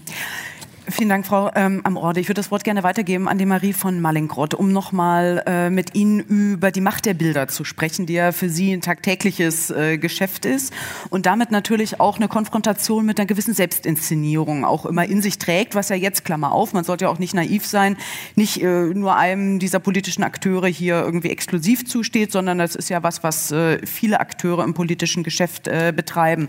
Auch diesen Wunsch, die Bilder zu kontrollieren, damit auch ähm, ähm, das eigene Image äh, zu, zu kontrollieren. Ich habe direkt zwei Fragen an Sie. Das erste geht äh, nochmal zurück an den, äh, auf den Vortrag von der Frau Dudin. Ähm, die Intention hinter den Newsrooms, die ist ja klar geworden. Wie würden Sie denn den Output beschreiben, der dann auch bei Ihnen landet ähm, im ARD Hauptstadtstudio für die Tagesschau und auch die Frage meine Frage noch ein bisschen weiterführen, wie verändert das denn so quasi das klassische Geschäft auch der Informationsbeschaffung für Sie? Warum ist es denn so immens wichtig, bei manchen Dingen jetzt nicht nur den Livestream zu gucken, sondern halt auch mal vor Ort zu sein? Mhm. Ähm, vielen Dank ähm, auch für die Einladung. Die ähm, Fragen beantworte ich gerne. Ich möchte aber vor dem Hintergrund, dass wir jetzt auch schon seit einiger Zeit hier ähm, über dieses Thema diskutieren und mir dabei auch ein paar Punkte aufgefallen sind, noch mal was ganz Grundsätzliches sagen, was glaube ich aus meiner Sicht sehr wichtig ist, dass wir uns in diesem Rahmen, in dem wir uns als Journalisten bewegen, Politiker zu befragen, Parteien zu hinterfragen, es in diesem Feld auch darum geht, die Regeln und Gepflogenheiten einer demokratischen Debattenkultur einzuhalten. Mhm. Ähm, und ähm, Und dazu gehört, dass man Meinung anderer aushält, dass man einen toleranten Umgang miteinander hat. Dazu gehört eben auch, dass man sich selber hinterfragt und dass man grundsätzlich dazu bereit ist, sich überhaupt erstmal auf die Debatte mit anderen einzulassen und nicht von vornherein von einem feindlichen Umfeld ähm, Herr Lüth, so wie Sie es eben getan haben, sprechen. Denn dieses diese Aussage zeigt ja gerade, dass Sie sozusagen dieses Bild kreieren, des Wir und die anderen. Da ist diese Gegenöffentlichkeit, die wir kreieren, bei euch, pfui Teufel, da wollen wir ja gar nicht dazugehören. Das ist sozusagen für mich eine ganz grundlegende Sache, wenn Sie all diese Rhetorik ähm, in den sozialen Medien ähm, verbreiten, dann berührt das erstmal meine Arbeit nicht. Es ist nur, wie ja auch in dem Vortrag schon gesagt wurde, sicherlich mehr als nur eine Polarisierung, die es dann eben ähm, bei den anderen ähm, äh, Parteien ist, die auch die sozialen äh, äh, Social-Media-Kanäle bedienen. Und ähm, jetzt war die Frage, inwieweit das den Output äh, äh, meiner Arbeit oder unserer Arbeit beeinträchtigt oder beeinflusst.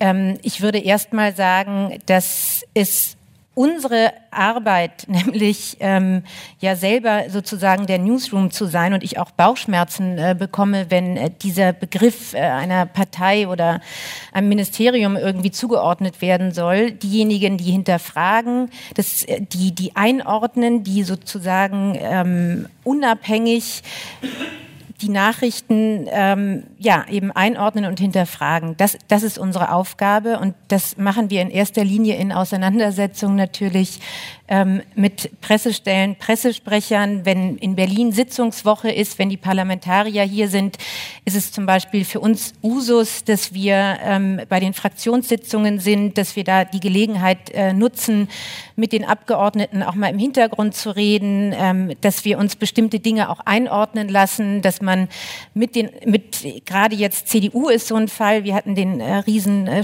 zur Grundrente auch innerhalb der Unionsfraktion.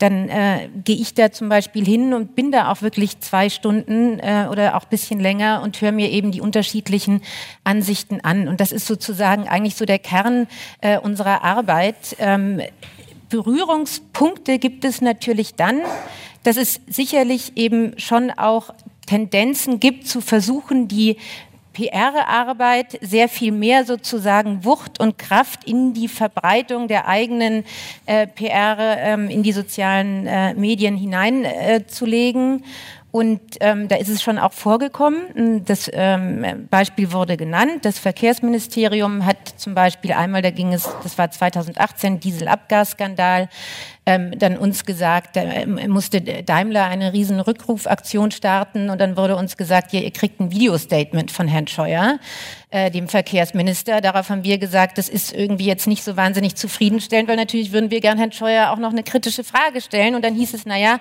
die anderen ähm, kriegen ja auch nur ein schriftliches Statement, deswegen nehmt ihr doch das Videostatement, ja. Und ähm, sowas machen wir natürlich ähm, total ungerne, weil gerade bei den Bildern noch mal sehr, sehr viel mehr noch sehr viel wirkmächtiger ähm, möglicherweise auch eine Inszenierung rüberkommt, die auch versucht wurde bei dem Werkstattgespräch äh, Migration äh, im Konrad-Adenauer-Haus. Da war es so, dass wir tatsächlich die Bilder genommen haben von CDU TV, aber natürlich äh, das Ganze eingeordnet haben und Teilnehmer, die dann eben in dieser Debattenrunde mit Frau Kramp-Karrenbauer und Gerald Knaus äh, und anderen Experten und Think Tank Menschen ähm, damit drin saßen, haben wir eben vorher und nachher die Teilnehmer befragt und die auch vor die Kamera geholt, um das für uns selber einzuordnen.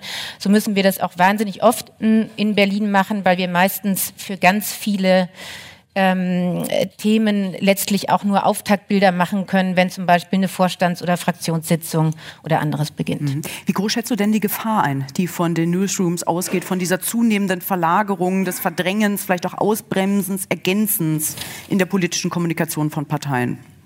Also ich finde es immer ein bisschen schwierig. Ich möchte ungern von einer Gefahr sprechen, weil das es die digitale Öffentlichkeit gibt, dass es diesen Raum gibt, finde ich per se erstmal etwas Gutes, weil er nämlich möglichst vielen Menschen auch ermöglicht, an einer politischen Debatte teilzunehmen. Das Problem ist nur aus meiner Sicht, dass, wie wir ja beobachten können, ist gerade in diesem Raum zu sehr viel Hass und Hetze und äh, kommt zu sehr viel Filterblasendasein. Ähm, das ist eine Entwicklung, die für den demokratischen Diskurs an sich schwierig ist und ich schätze es, ja, ich sehe da schon eine mögliche Entwicklung, wo wir Journalisten noch sehr, sehr viel mehr auch gefragt sind, umso mehr nachzufragen, umso mehr übrigens auch wir als öffentlich-rechtliche ähm, eben auch tatsächlich mehr in den digitalen Raum zu gehen, Angebote auch für jüngere Leute zu machen und die so zu machen, dass sie auch für jüngere Leute attraktiv sind. Also das als aktive Rolle, als aktive Eine Herausforderung. Mhm. Ähm, Herr Vogt, äh, Sie hatten sich eben noch äh, gemeldet, Sie wollten gerne noch was kommentieren. Ich würde aber gerne angesichts äh, der knäpplichen Zeit dann auch direkt meine äh, Schlussfrage hinterher schicken wollen. Brauchen Politiker noch Journalisten? Und wenn ja, wofür? Gut, die hatte ich ja schon beantwortet, glaube ich. Auf jeden Fall. Ja, ich, äh, ich bin sogar Fan von Ihnen. Ja. Ich möchte, dass Sie äh, einen Weg finden, dass Bürger Sie wieder mehr äh, in ihre Nachrichtengewinnung einbeziehen. Die Realität kann ich jede Statistik zeigen, sagt mittlerweile das Gegenteil. Und das ist ein Problem. Weil nämlich genau das nicht mehr passiert, was Frau Mallingroth meiner Meinung nach vollkommen zu Recht gesagt hat. Es geht ums Einordnen, es geht ums Deuten, es geht ums Interpretieren, es geht ums Abwägen, es geht um eine, sag mal, dialogische Transformation, die man betreiben muss. Weil der Bürger das gar nicht, der hat gar nicht die Zeit dafür. So, und äh, wissen Sie, ich als Politiker, als Partei muss mir auch Gedanken machen, wie ich zum Bürger äh, letztlich kommuniziere, weil das ist äh, letztlich mein Ansprechpartner der hat mich gewählt. Wissen Sie, ich sitze elf Jahre in einem, in einem deutschen Parlament. Ich habe da einen Auftrag, den ich für mich wahrnehme, aber ich muss ja auch Wege finden, wie ich mit dem irgendwie ins äh, die Arbeit, die ich mache, kommuniziere, aber vor allen Dingen auch mit ihm äh, die Dinge äh, diskutiere, die ihn bewegen. Aber ich, ich habe mich eigentlich gemeldet. Äh, ich meine, Sie haben das äh, ganz charmant äh, für sich äh, versucht äh, zu spinnen, aber ich will das schon mal sagen. Wir, das gibt eine massive Strategie der AfD mindestens drei Dinge zu machen. Das erste ist die Delegitimation von Institutionen. Das ist die Presse, das ist das Parlament. Ich meine, ich habe den Herrn Brandner vier Jahre gesehen. Wissen Sie, das ist eine klare Strategie, um das Parlament lächerlich zu machen, um damit Demokratie zu unterminieren. Das ist vollkommen klar. Und diejenigen, die da an der Seite stehen von solchen demokratischen Prozessen, stören da. Und das sind halt die Journalisten. Die Journalisten stören sie, weil die nämlich das einordnen, was da passiert. Und dann gibt es den zweiten Punkt. Es gibt einen Kampf um Begriffe. Und wissen Sie, wenn Sie einen Hashtag bauen, Lügenpresse, und den auch noch als Pressesprecher rauspacken, da muss ich mir ernsthafterweise die Frage stellen, ähm, wie nehmen Sie eigentlich Ihr Jobverständnis wahr? Ja, und ich, ich kann das belegen. Messereinwanderung statt Masseneinwanderung. Merkel als Eidbrecherin. Ich meine, nochmal, ich habe eine hohe Toleranzschwelle, aber an dieser Stelle schaffen Sie äh, und sehen Sie ein gesellschaftliches Gift oder ein, ein, ein Gift, was äh, ein gesellschaftliches Klima schafft, wo am Ende es nicht mehr nur um Worte, sondern dann auch später um Taten geht. Und das finde ich, sage ich mal, als ein demokratisch gewählter Politiker wahnsinnig schwierig. Und das können Sie hier anders darstellen. Aber ich kann Ihnen sagen, dann kommt noch was Drittes hinzu. Sie kommunizieren in geschlossenen Gruppen ganz bewusst, weil Sie genau diese Begriffe, diese Narrative, diese Erzählungen auch wirklich in die Gesellschaft hineinstreuen wollen, unbeobachtet von jeglicher Form von Öffentlichkeit. Und lange, lange Antwort auf eine sehr kurze Frage. Wissen Sie, da stehe ich als Politiker dagegen. Ich beobachte das. Und jetzt geht es für mich um eine zentrale Frage. Wie kann ich dagegen halten? Weil ich eben kein gesellschaftliches Klima der Polarisierung, sondern eines des gesellschaftlichen Zusammenhalts möchte.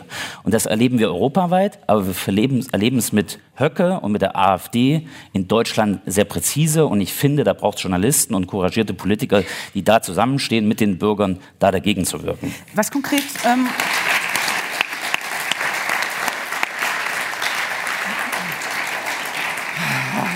Herr Vogt, noch mal ganz konkret. Was, was würden Sie denn konkret von Herrn Lüth als Fraktionspressesprecher dort erwarten?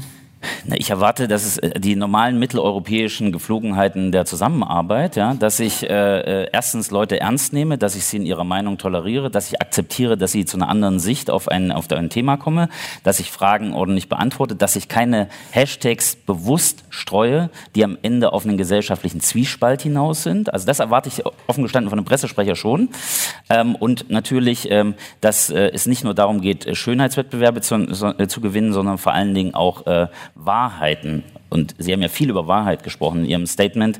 Also pardon, es gibt, äh, also mein Wahrheitsbegriff geht immer noch von objektivierbaren Fakten aus und nicht von dahergeglaubten äh, Interpretationen. Ja, und deswegen glaube ich an dieser Stelle, das erwarte ich von dem Pressesprecher, wir kennen uns nicht persönlich, deswegen kann ich jetzt gar nicht vollumfänglich abschätzen, ob Sie das nicht leisten, aber ich kann zumindest sagen, von den AfD-Politikern, die ich ja. kenne, leistet das eine ganz wenig große Menge.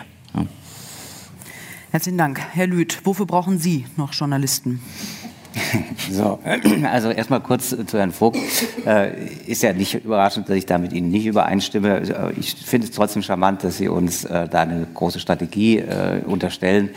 Äh, ich kann, verrate kein Geheimnis, äh, wenn ich sage, dass äh, wir haben kein Mastermind und das, was Sie uns da alles an Absichten unterstellen, ist zum größten Teil natürlich falsch. Was soll ich anders sagen? Ist ja logisch. Ich bin kein Politiker, das sind Sie. Ähm, das erstmal dazu. Äh, zu Ihrer Frage, natürlich brauchen wir Journalisten, das ist ganz klar, das ist überhaupt keine Frage. Und äh, das mag jetzt den einen oder anderen vielleicht verwundern, dass äh, wir das auch so sehen, aber ähm, ich finde, der Journalismus heutzutage steckt in einer Krise. Ich will jetzt nicht irgendwelche äh, Stichwörter äh, benutzen wie Relotius und, und so weiter, aber das ist auch zum großen Teil selbstverschuldet. Es ist selbstverschuldet, das hat mit der AfD gar nichts zu tun. Mhm. Und, Sie sind ähm, jetzt ein bisschen in der Analyseebene, Herr, Herr ähm, äh, Lüth. Ich würde jetzt gerne noch mal zurückkommen äh, auf Ihre Rolle, weil ich Sie ja auch gefragt habe, wofür brauchen Sie Journalisten? Ganz normal, um zu kommunizieren. Ähm, wir können das nicht ersetzen, wollen wir auch gar nicht. Dass wir parallel natürlich die Social-Media-Kanäle bedienen, dass wir parallel unsere Inhalte direkt transportieren wollen, das ist eine Selbstverständlichkeit. Das versuchen andere Fraktionen und Parteien auch. Ähm, der klassische äh, Job eines Pressesprechers kann nicht ersetzt werden durch äh, CDU oder AfD-TV. Das ist völlig klar. Und wenn wir miteinander reden oder mit Frau am Orde, ich mit den Damen und Herren Kollegen spreche, dann sehe ich schon natürlich, natürlich auf ganz klassische Weise zu, dass ich die Inhalte meiner Chefs bei Ihnen größt und bestmöglich platziere. Das ist ganz normale klassische Arbeit. Also von daher sehe ich da auch keinen äh, kein Ersatz möglich. Das, das, brauchen wir. Das ist völlig logisch. Das, und jetzt sind wir wieder bei dem Thema äh, von Herrn Vogt unter anderem, dass wir natürlich, und Frau von Malekut, dass wir natürlich ähm, ein schwieriges Verhältnis haben, das ist ganz klar. Äh, wir haben da eine klare Meinung dazu. Ähm, die kennen Sie auch, die muss ich jetzt hier nicht lang und breit. Ja, aber es kennen vielleicht nicht alle. Äh, wenn Sie das interessiert, kann ich das nochmal bemühen. Wir als AfD, äh, egal ob Partei oder Fraktion, ähm, unterstellen manchen, nicht allen wohlgemerkt, aber manchen Journalisten eine gewisse Feindseligkeit uns gegenüber. Und dagegen wehren wir uns. Und das fällt mal zugespitzter aus, mal äh, subtiler. Das ist ganz, kommt ganz auf die Situation an. Und dass unsere Anhänger den Mainstream-Medien nicht vertrauen, ist auch bekannt. Das hat auch verschiedenerlei Gründe. Es hat der, einen Grund, dass wir einen großen Teil Protestwähler haben, die auch mit der, mit der Medienlandschaft nicht einverstanden sind, so wie wir. Äh, das liegt aber auch daran, dass manche einfach schlechte Erfahrungen gemacht haben äh, über Berichterstattung, äh, Stichwort Wahrheit. Und dann ist es auch völlig natürlich, dass wir das als Partei und Fraktion, genauso wie Sie Ihre Inhalte und Klientel bedienen, das aufnehmen als, als politischen Wunsch und das natürlich wieder zurückgeben in die Öffentlichkeit. Also eine Teilfeindschaft. Ich würde nicht von Feindschaft sprechen, das ist, glaube ich, übertrieben. Aber es ist ein schwieriges Verhältnis. Und dazu gehören immer zwei. Das ist ganz normal. Wir, wir, wir beschweren uns über Journalisten, Journalisten über uns. Ich persönlich äh, in meiner äh, bescheidenen Funktion bemühe mich natürlich, ein besseres Verhältnis äh, zu den Journalisten zu bekommen. Das ist qua Beruf so. Äh, dass es mir nicht also immer gelingt, Sie merken Sie. den Hashtag Lügenpresse dann twittern. Das ist äh, eine Sache, das hatte ich eben schon versucht anzudeuten. Jeder bedient die Meinung seiner Klientel. Und wenn unsere Anhänger meinen, äh, dass äh, es Probleme gibt in der Medienlandschaft, dann äh, verstehen wir das und nehmen wir das auch so auf. Ich mache mal weiter mit Herrn Riegel. Ähm, Herr Riegel, wofür brauchen Sie noch Journalisten, auch mal aus einer Agentursicht gesprochen, vielleicht auch aus einer grünen Agentursicht? Ich muss mich erst mal zusammenreißen. Ich muss leider, Herr Vogt, wir haben noch nie gesprochen, aber wenn äh, Sie alle denken jetzt, ich gehe auf Herrn Lüth ein, das mache ich auch noch. Aber wenn, ähm, ich komme auch auf die Frage und ich versuche mich auch kurz zu halten, aber wenn die Regierungspartei dieses Landes sagt, sie muss dagegenhalten, dann kann das aus meiner Sicht nicht die Antwort sein, das in der gleichen Methodik zu tun, wie das, was uns dahin geführt hat, dass wir dieses Problem haben, beziehungsweise kann es nicht die Antwort sein zu sagen, wir müssten, die Journalisten hätten sich noch nicht für einen Kanal entschieden. Ich bin ehrlich gesagt ziemlich stolz darauf, dass wir vielfältige Formate und verschiedene Medien, also eine, oder eine Medienvielfalt in diesem Land haben. Und ich möchte gar nicht, dass Journalisten sich für einen Kanal entscheiden, über dem das stattfinden soll. Und wenn, die, wenn der ernsthafte Plan der CDU, CSU in Deutschland ist, zu sagen, wir müssen dagegen halten und das in der Strategie einer AfD, nämlich mit einem eigenen Newsroom oder mit so einer eigenen Öffentlichkeit, dann finde ich, ist das eben nicht das, was ich, mein, was ich damit verstehe, wenn ich von Verteidigung von Demokratie und von Grundwerten spreche. Ähm, ich, hm. äh, dann fand ich es super schlimm, dass wir nicht nachgefragt haben. Sie haben vorhin gesagt, Herr Lüth, genau wie damals und ich würde gerne von Ihnen nochmal wissen, welches damals Sie damit meinten, als Sie gesagt haben, der Newsroom würde genau wie damals ähm, die, die Nachrichten an, die Öffentlich an seine Öffentlichkeit richten. Das würde mich ehrlich gesagt interessieren, so. welches damals Sie da meinten. Das ist Und ich finde es äh, super schwierig, wenn wir hier sitzen und mir passiert das selbst, aber ich mag das an uns alle nochmal richten, dass wir lachen darüber, wenn jemand sagt, ähm, wenn Fragen einer Wahrheitsfindung dienlich sind. Dass wir darüber lachen, ist Teil des Problems, mhm. weil wir, wir kommen nicht zu dem wenn wir darauf, wenn wir darauf reinfallen und, das Argument, und dagegen argumentieren, dann, kann das, dann, ist das nicht, dann ist es nicht die Lösung.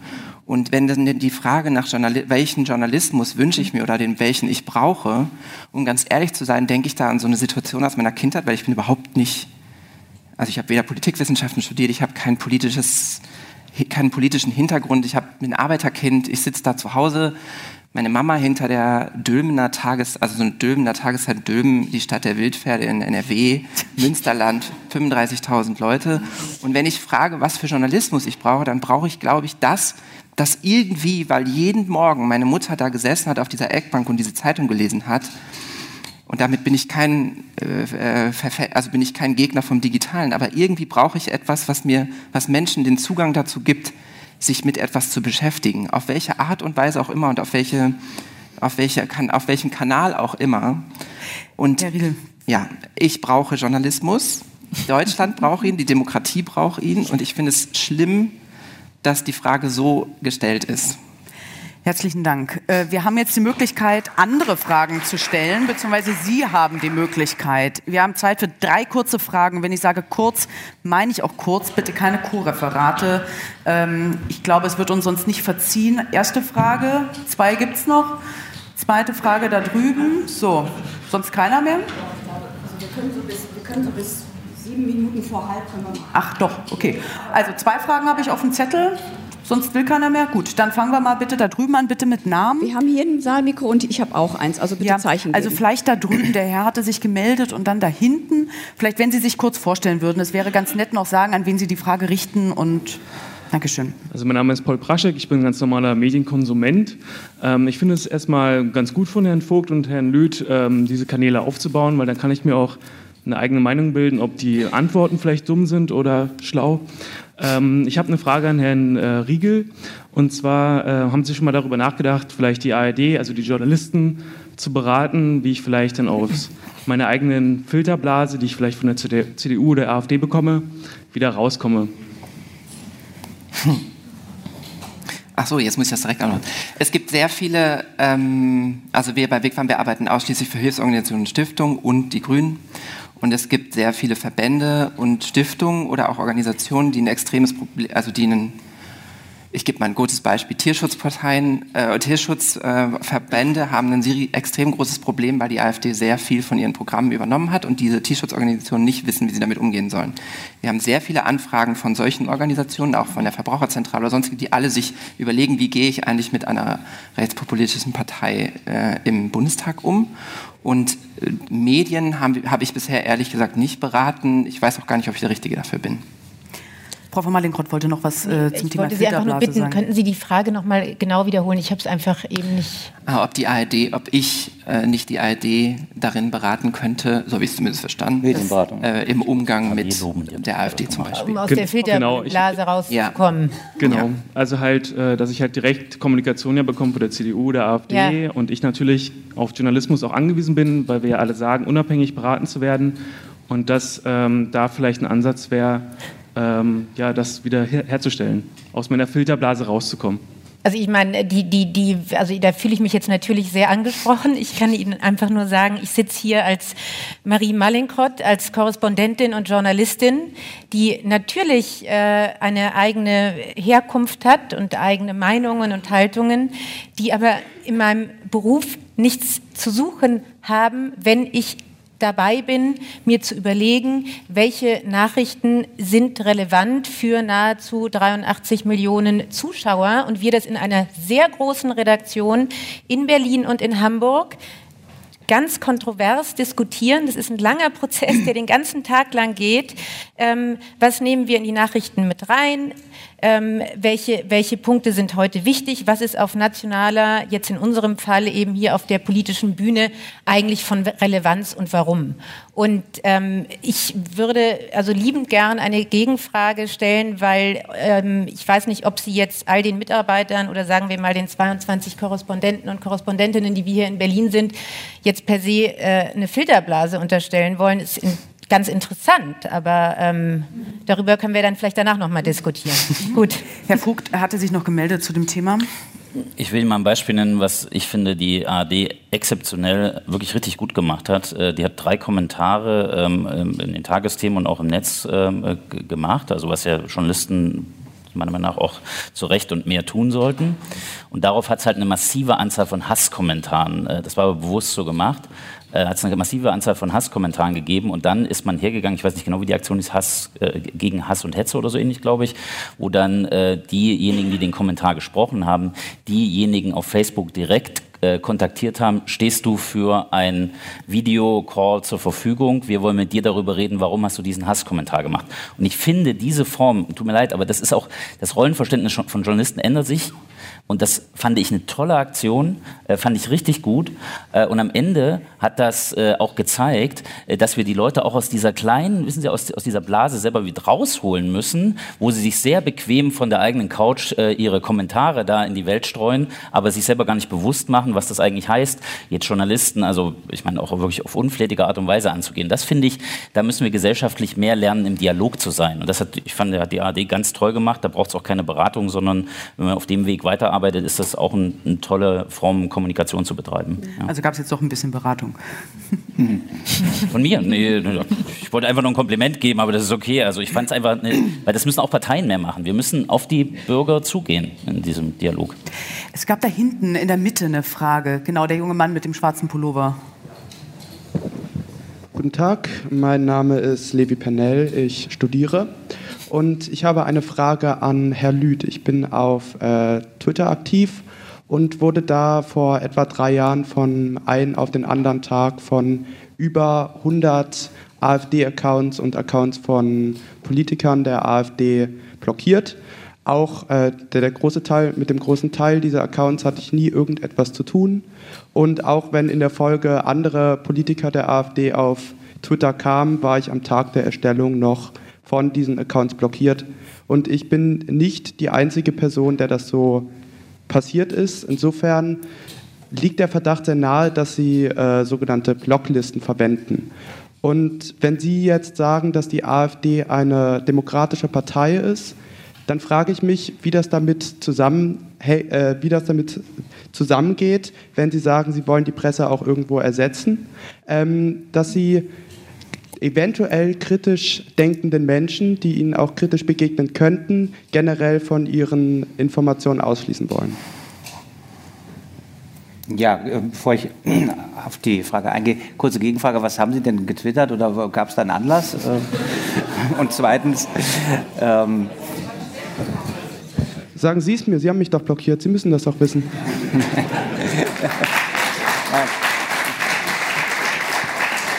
Nein, ich, ich, hatte es eingangs schon, schon versucht zu erklären. Äh, es, gibt, es gibt keine große Strategie. Nicht unsere Twitter-Accounts sind alle äh, irgendwie zusammen verlinkt und äh, wenn einer irgendwie den anderen nicht mag, dann ist plötzlich 100 äh, Blockaden da. Das macht jeder für sich.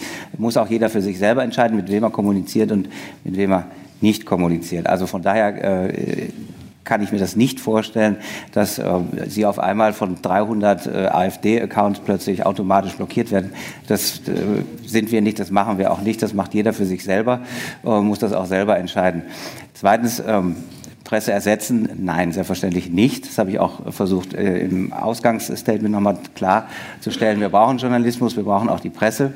Ähm, Unsere Kritik geht ja ganz in die andere Richtung. Von daher Presse ersetzen, das sollte nicht sein. Das funktioniert auch nicht. Das ist auch eine Gefahr für die Demokratie. Von daher beides ganz klares Nein. Frau Orde wollte sich noch mal melden dazu. Das zieht sich jetzt nicht ganz direkt auf Ihre Frage, aber ist zumindest ein äh, interessanter Aspekt dabei. Es gibt ja diese Untersuchung der Georgetown University, die äh, die Kommunikation von ähm, Parteien auf Facebook untersucht hat, wo sie zu dem Ergebnis gekommen sind, dass äh, die AfD hatte ein Wahnsinnsergebnis abgeräumt. 85 Prozent der Shares gehen auf äh, äh, sozusagen sind auf AfD-Posts und ähm, diese die Erklärungen, die die herangezogen haben, waren zweierlei. Einerseits, dass, es, äh, dass die AfD eben eine echt aktive äh, Anhängerschaft auf, Twitter, äh, auf Facebook hat. Das andere war aber, dass sie davon ausgehen, ähm, dass da auch eine Menge Fake-Accounts dabei sind. Und ähm, ich kann das, also ich habe diese Studie nur gelesen und fand das zumindest eine ziemlich interessante Information. Sie, dann glaube da hinten gab es eine Frage. Ja, schönen guten Tag. Ich habe eine Frage an die drei Journalistinnen. Und zwar, ähm, wie wir ja gerade gehört haben, ähm, ähm, zuerst wurde die Frage gestellt, ähm, ob ähm, alle am demokratischen Prozess teilnehmen wollen. Ich glaube, eine Partei möchte das nicht und eine Person auf dem Podium möchte das nicht. Und deswegen ist die Frage, muss man diese Person überhaupt, also muss man diese Partei überhaupt dieses Forum geben, sondern kann man nicht eher dann auch ähm, nur eine kritische Begleitung geben, weil die meisten äh, Positionen der Partei sind ja bekannt und äh, meistens kommt da ja nicht mehr viel bei rum, außer diese Position. Willst du anfangen und dann, hm? Willst du anfangen und dann. Ja, Frau am Orde, Frau von Mallingrott, also ähm, das ist eine ziemlich schwierige Frage, finde ich. Also wir in unserer Zeitung haben, ähm, äh, haben uns mal darüber verständigt, dass wir zu Veranstaltungen keine AfD-Leute äh, auf, äh, auf Panel sitzen, äh, setzen würden. Ich hatte jetzt äh, die die Anfrage, nachdem klar war, wie das Podium war, ob ich äh, bereit wäre, sozusagen meine, meine Kenntnis über die AfD zur Verfügung zu stellen. Und da habe ich gedacht, okay, das ist vielleicht eine ganz sinnvolle Ergänzung. Deshalb sitze ich jetzt hier. Ja, aber ich glaube, es ging auch um die Berichterstattung, wenn ich das richtig verstanden hatte. Das heißt. Ach, dann habe ich die ähm, Frage falsch verstanden. Ja, ich glaube, es, also wenn ich sie richtig verstanden habe, ging es quasi darum, die AfD mehr zu ignorieren, dann zu solchen Statements wie zu Herrn Brandner gar nicht erst hinzugehen? Oder können Sie es bitte nochmal konkreter fassen? Ähm, genau, also nein, nicht ignorieren, sondern ganz im Gegenteil. Ähm, aktiv ähm, darüber berichten, allerdings halt nicht Herrn Brandner zum Beispiel zu Reden kommen zu lassen, sondern das, was er getan hat, einordnen, ohne ihn selbst ähm, als ähm, noch selbst zu Wort kommen zu lassen, weil er ja schon alles getan hat, was er getan hat. Alles klar, gut. Vielleicht Frau von Mallinckrodt? Ja, also genau nach dem, also ähm, ich denke, dass es kein Weg ist, ähm, die AfD, die ja auch immerhin als die größte Oppositionspartei in den Bundestag gewählt wurde, ähm, nicht zu Wort kommen zu lassen. Ähm, es ist unsere Aufgabe, das einzuordnen und, ähm, und es gibt auch, und ich finde es auch gut, wenn es sozusagen grundsätzlich eine Debatte darüber gibt, die stattfindet, ähm, zu hinterfragen oder zu fragen, wie häufig kommt eine Partei vor, kommt sie zu oft oder kommt sie zu wenig vor, aber grundsätzlich würde ich sagen, natürlich muss das in der Berichterstattung auch stattfinden. Äh, grundsätzlich hat jede Partei auch ein Recht darauf, dass man sich mit ihren politischen Standpunkten in der politischen Debatte auseinandersetzt. Aber niemand hat ein Recht darauf, dass man dann auf Ausgrenzungen, fremdenfeindliche Ressentiments oder was auch immer eingeht.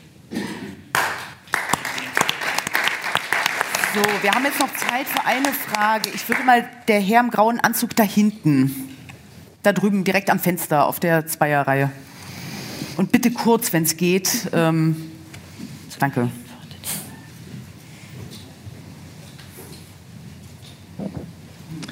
Jascha Habeck, WDR 2. Herr Lüth, ähm, haben Sie am, in der Mitte der Woche jemals darüber nachgedacht, eine andere Strategie zu fahren nach diesem Auftritt von äh, Frau äh, Weigel, Frau Weidel und Herrn Gauland, dass Sie zum Beispiel die beiden zur Seite genommen hätten und gesagt haben, das war nicht die idealste Sache, die wir da gemacht haben und eine ganz andere Sache gerade zu fahren, wenn man eine Entspannung mit den Journalisten eigentlich haben wollte, wie Sie ja gerade auch gesagt haben, dass man ein Miteinander haben möchte? Ja gut, die Frage hat zwei Ebenen. Also äh, was ich natürlich äh, intern äh, beratenderweise versuche mit meinen Chefs, ist das eine. Ähm, das andere was ist... Was suchen Sie denn da? Eins nach dem anderen Moment, sonst vergesse ich hier den ganzen äh, Fragebereich.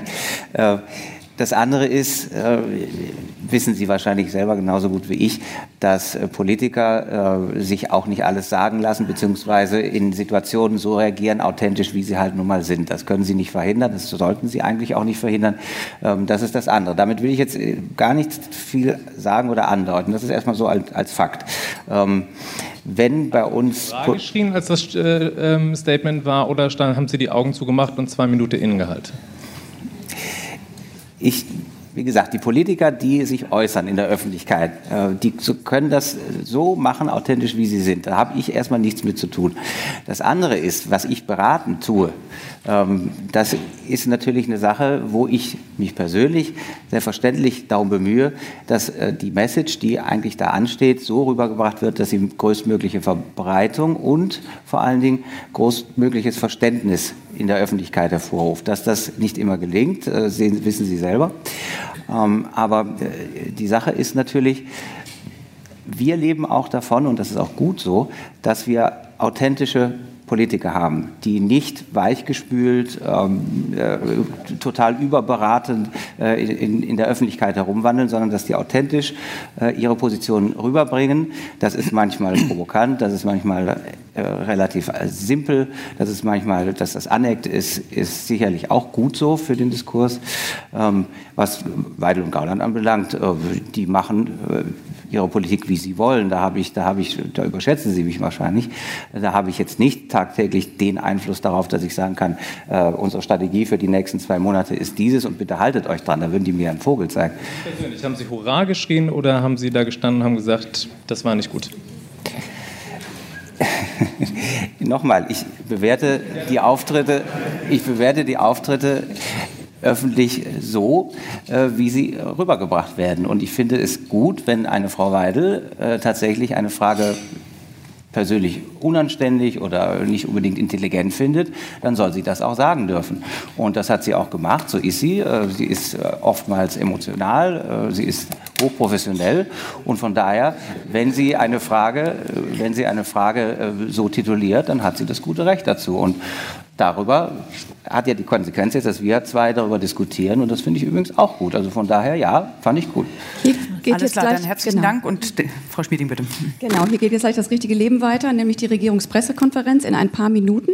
Ganz kurz, ähm, ein paar Instruktionen, wie es hier weitergeht. Wir wollen gerne Sie einladen, an drei Workshops teilzunehmen und an der Regierungspressekonferenz, wenn Sie mögen, in kleinerer Zahl. Also Regierungspressekonferenz gleich ab 12.30 Uhr. Wir haben einen Workshop zum Thema Politik-Podcasts und Politik-Podcasts von unseren beiden Podcast-Cracks im Deutschlandfunk, Ann-Kathrin Büsker und Sandro Schröder. Wir haben den Workshop 2. Das ist das beliebte Korrespondenten-Speed-Dating hier im Haus mit den Hauptstadtkorrespondenten, die hier ihre Büros haben. Die können Sie kennenlernen, geführt. Das ist kuratiert vom Deutschlandfunk Hauptstadtstudio und wir haben den Workshop 3, Same Story, Different Perspective. Eine glaubwürdige Berichterstattung für unterschiedliche Zielregionen steht darunter. Und das Ganze wird kuratiert von der Deutschen Welle und ist nicht leicht zu finden. Um dahin zu kommen, gehen Sie hier runter, halten sich links und dann Richtung Bistro. So. Und danach gibt's was zu essen ab 14 Uhr. Dann sind die Workshops zu Ende. Wenn Sie mögen, äh, zu den Getränken laden wir Sie ein. Für die Speisen ähm, werden wir einen kleinen Obolus erheben. Ich hoffe, Sie sind damit einverstanden. Und die Workshops, bevor ich es vergesse, würden uns eine große Freude machen, wenn Sie uns einen Berichterstatter quasi ernennen. Also jemand, der aus den Ergebnissen des Workshops nachher hier in der Schlussrunde für kurze, knappe Statements zur Verfügung steht und dann einfach mal erzählt, was er da so erlebt hat oder sie. Mittagessen um 14 Uhr und um 15 Uhr sehen wir uns hier wieder. Danke. Dankeschön.